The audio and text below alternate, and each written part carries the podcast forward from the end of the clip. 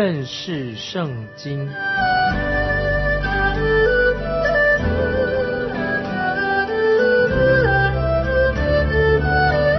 认识上帝的话，把上帝的话带到全世界。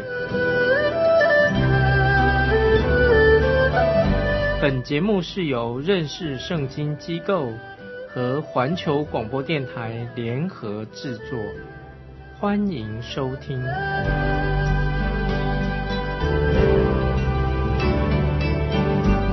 亲爱的听众朋友，你好，欢迎收听认识圣经。我是麦基牧师，我们要看一卷新的旧约的先知书，小先知书。约拿书，约拿书，约拿书是圣经当中受人争议的一卷书啊，有人为这个讨论很多。可惜啊，有些基督徒啊没有好好的去思考，就随便随从一些啊论断批评约拿书的人。其实听众朋友要记得，圣经每一卷书都是神所漠视的。那么约拿书当然是其中很重要的一卷书。有些人不太了解，而且他们的观念已经被一些啊批评圣经的人洗脑了啊，或者被那些怀疑论者所愚弄了。今天很多的怀疑论者就是愚弄基督徒。有些基督徒听到言过其实啊夸大的啊夸大关于言过其实夸大的事情，他怎么说呢？只要有人说话太夸大了。或者言过其实了，他就是说，哎呀，你是不是因为拿故事的翻版呢？你是不是就是约拿故事的翻版啊？用这种话来讽刺啊，有些人说话夸大，其实这些人他们真正的意思是什么呢？意思就是说，这是一件很难令人相信的、难以相信的，或者这个不可能发生的事情，这。简直不可能发生的事情，就是这个意思。在打仗的时候，如果敌人的策略，你们知道吗？如果双方在打仗的时候啊，敌人的策略是什么呢？最好的策略是什么呢？就是找出别人的弱点在哪里，进攻他的弱点，然后就是知道他弱点在哪里，就集中火力攻击对方的弱点。那么从这个角度来看，为什么今天啊有些批评圣经的人？他认为啊，圣经啊，圣经六十六卷书当中啊，约拿书哈，这卷书是圣经当中啊最弱的一环。奇怪，为什么说圣经不是都是神的话吗？怎么会说约拿书是书卷中所有圣经最弱的一环呢？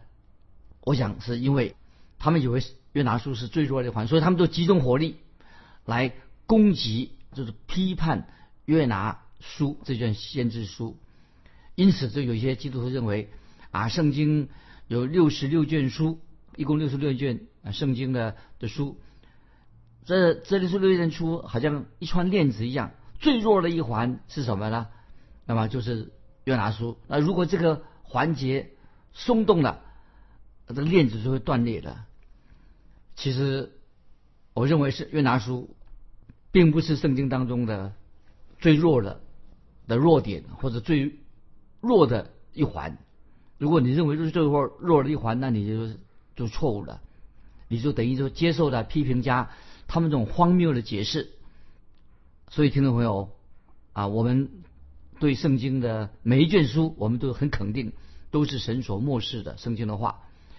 那么在旧约时代啊，旧新旧约时代有七十亿本这个七十亿本圣经。的译者翻译七十亿本圣经旧约这个译者，他们最先啊，这是译圣经的人，他也曾经质疑约拿书是否是属于圣经里面一卷书，所以约拿书就因为七十译本，他们曾经这些译者翻译的人呢，他质疑约拿书，所以后就是成为后代的人呐，就是去去质疑。约拿书，所以从那个时候开始，直到现在，都是有一些论断或者批评约拿书的声浪。常常听到关于啊，认为说约拿书这本书有点啊，等于这是等于说是一个神话故事一样。那么当然，现代人就有人说啊，把那个他说约拿书啊是圣经里面好像是把它当做鲁滨孙漂流记啊一个故事，这等于这传奇故事鲁滨孙漂流记，哎或者那些一些一般的啊神话故事、传奇故事，把它把约拿书当成神话故事来看啊，或者这些故事不是真实的。那么今天听众朋友会不会有些人仍然把约拿书当成？认为这个约拿书它不是一个历史书，这个不是真正的先知书，它的它的情节内容的情节是虚构的，是无中生有的，是很怪异的。其实听众朋友，我们基督徒要相信约拿书它是真实的，是神的话，远比很多人啊说说关于说一说到约拿书这些奇奇怪怪的说法容易多了啊。所以听众朋友，我要首先介绍。给听众朋友了解，有些奇奇怪怪的论到约拿书，但是我认为啊这些观点是不正确的，给只跟听众朋友做一个参考。第一，有人认为说啊约拿书这个约拿这个人哈，没有毫无根据的说这个人他就是有人这样说啊，有人毫无根据的说约拿是谁呢？他就是那个萨拉法萨勒法寡妇的儿子，这种人他就。这个是没有什么根据。他说约拿只是萨勒法那寡妇的儿子。也有人说认为啊约拿船难发生的时候，约拿他睡着了，他只是做了一个梦而已。他只是约拿书只是在船难的时候啊，约拿这个人呐在船上做了一个梦，因此约拿书所讲的，不过他在在说他的记载，说一个梦。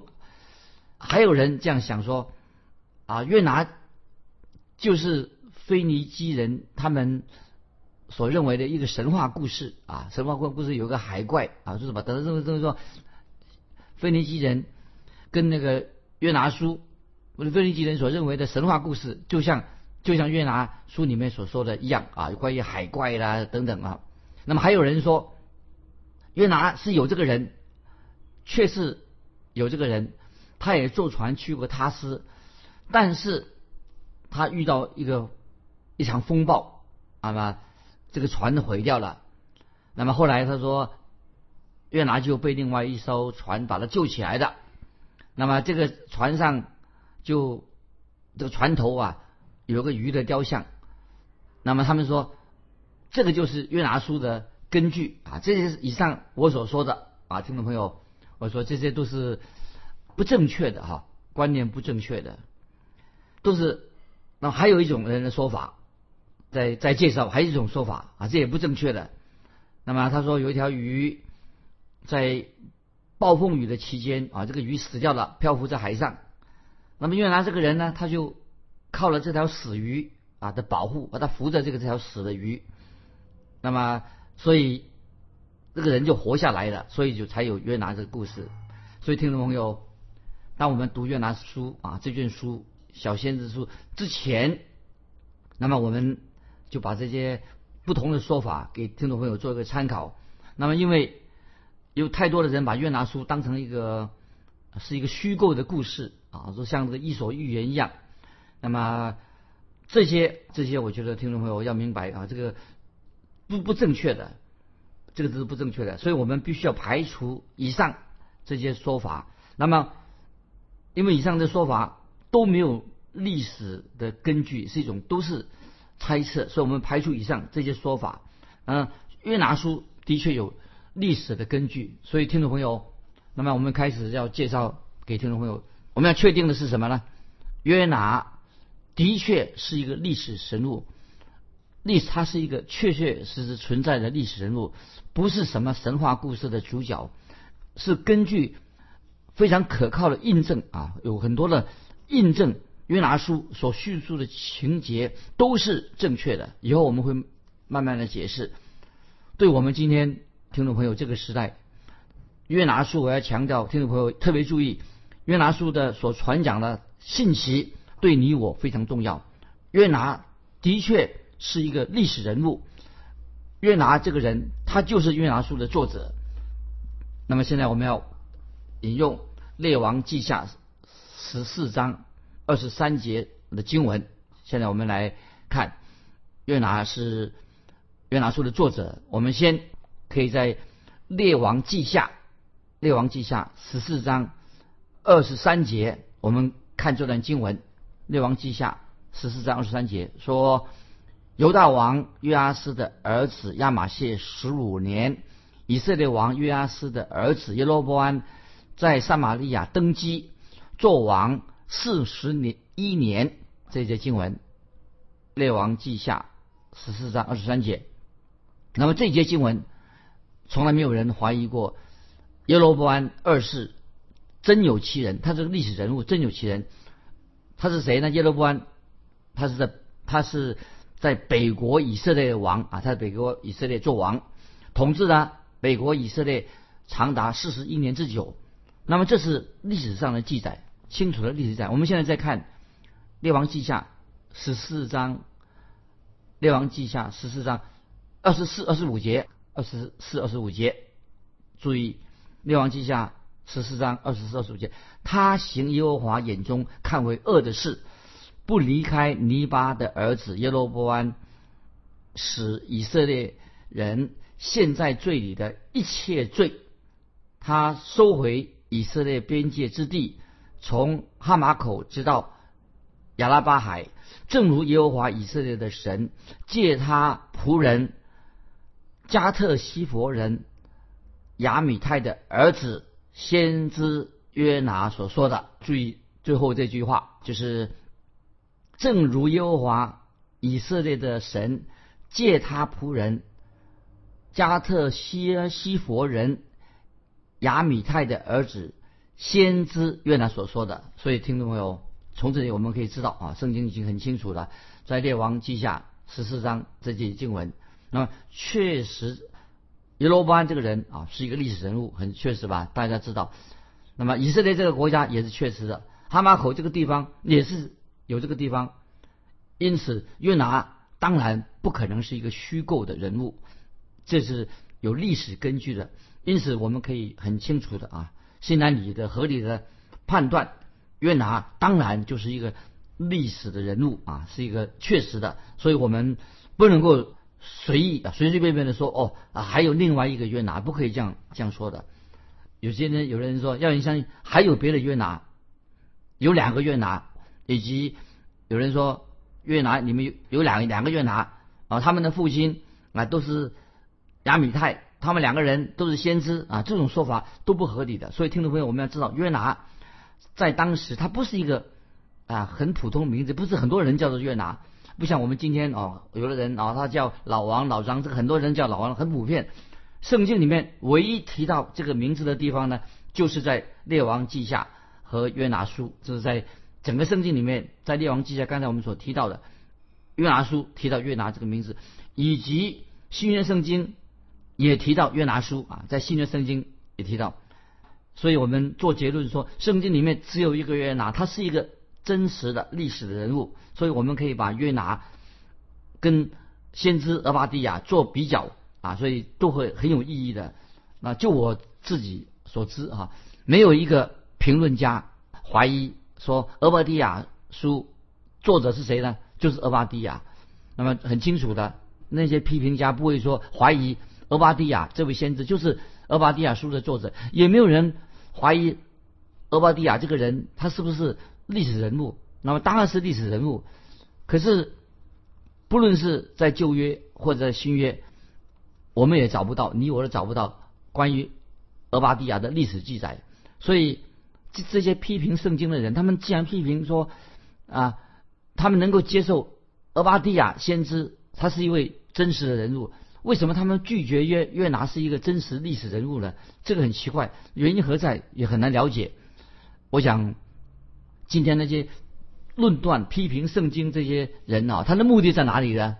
听众朋友，他们是想否认圣经里面所记载的神迹，其实是否定啊，他们想否定圣经里面的神迹。这听众我们要谨慎啊，圣神迹当然是真实的，怎么可以否定圣经的神迹呢？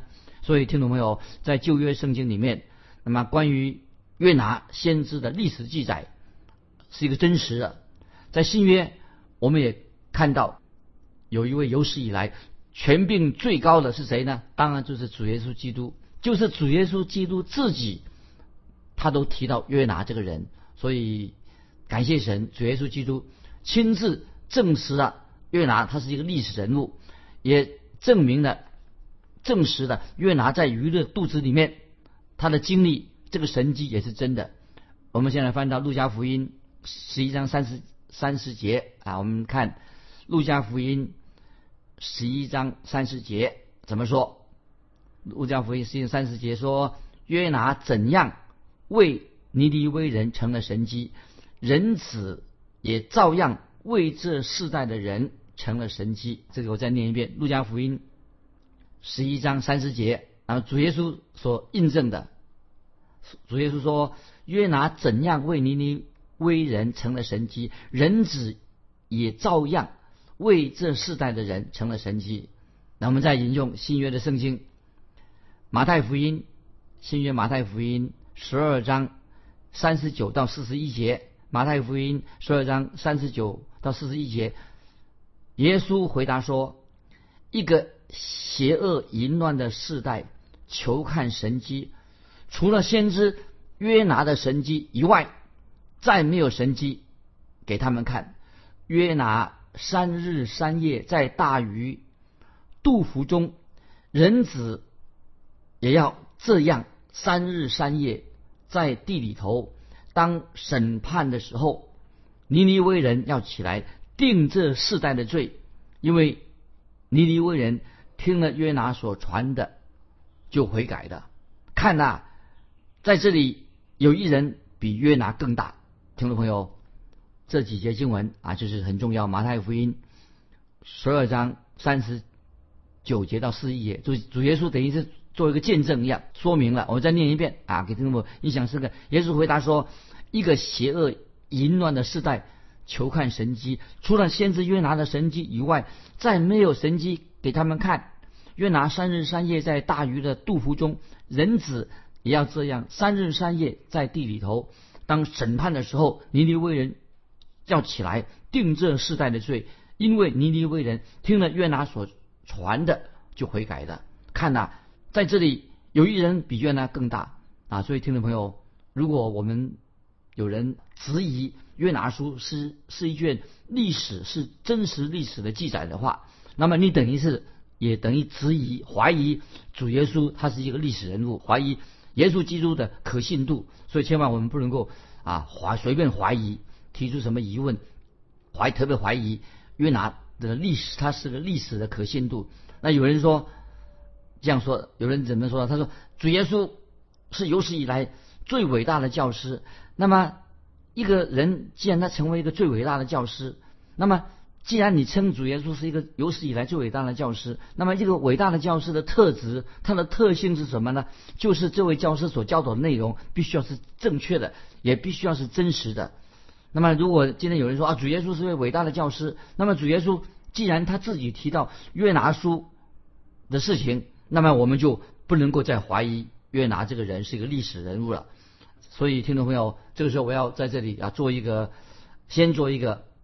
总结关于这个约拿书这件书的前言做一个总结，那么我要引用啊英国啊这个丘吉尔先生他怎么说？他做一个见证，丘吉尔那个首相丘吉尔先生他他说他自己这样做见证，他说圣经是神所漠视的，关于圣经是神漠视这个主题，他怎么说呢？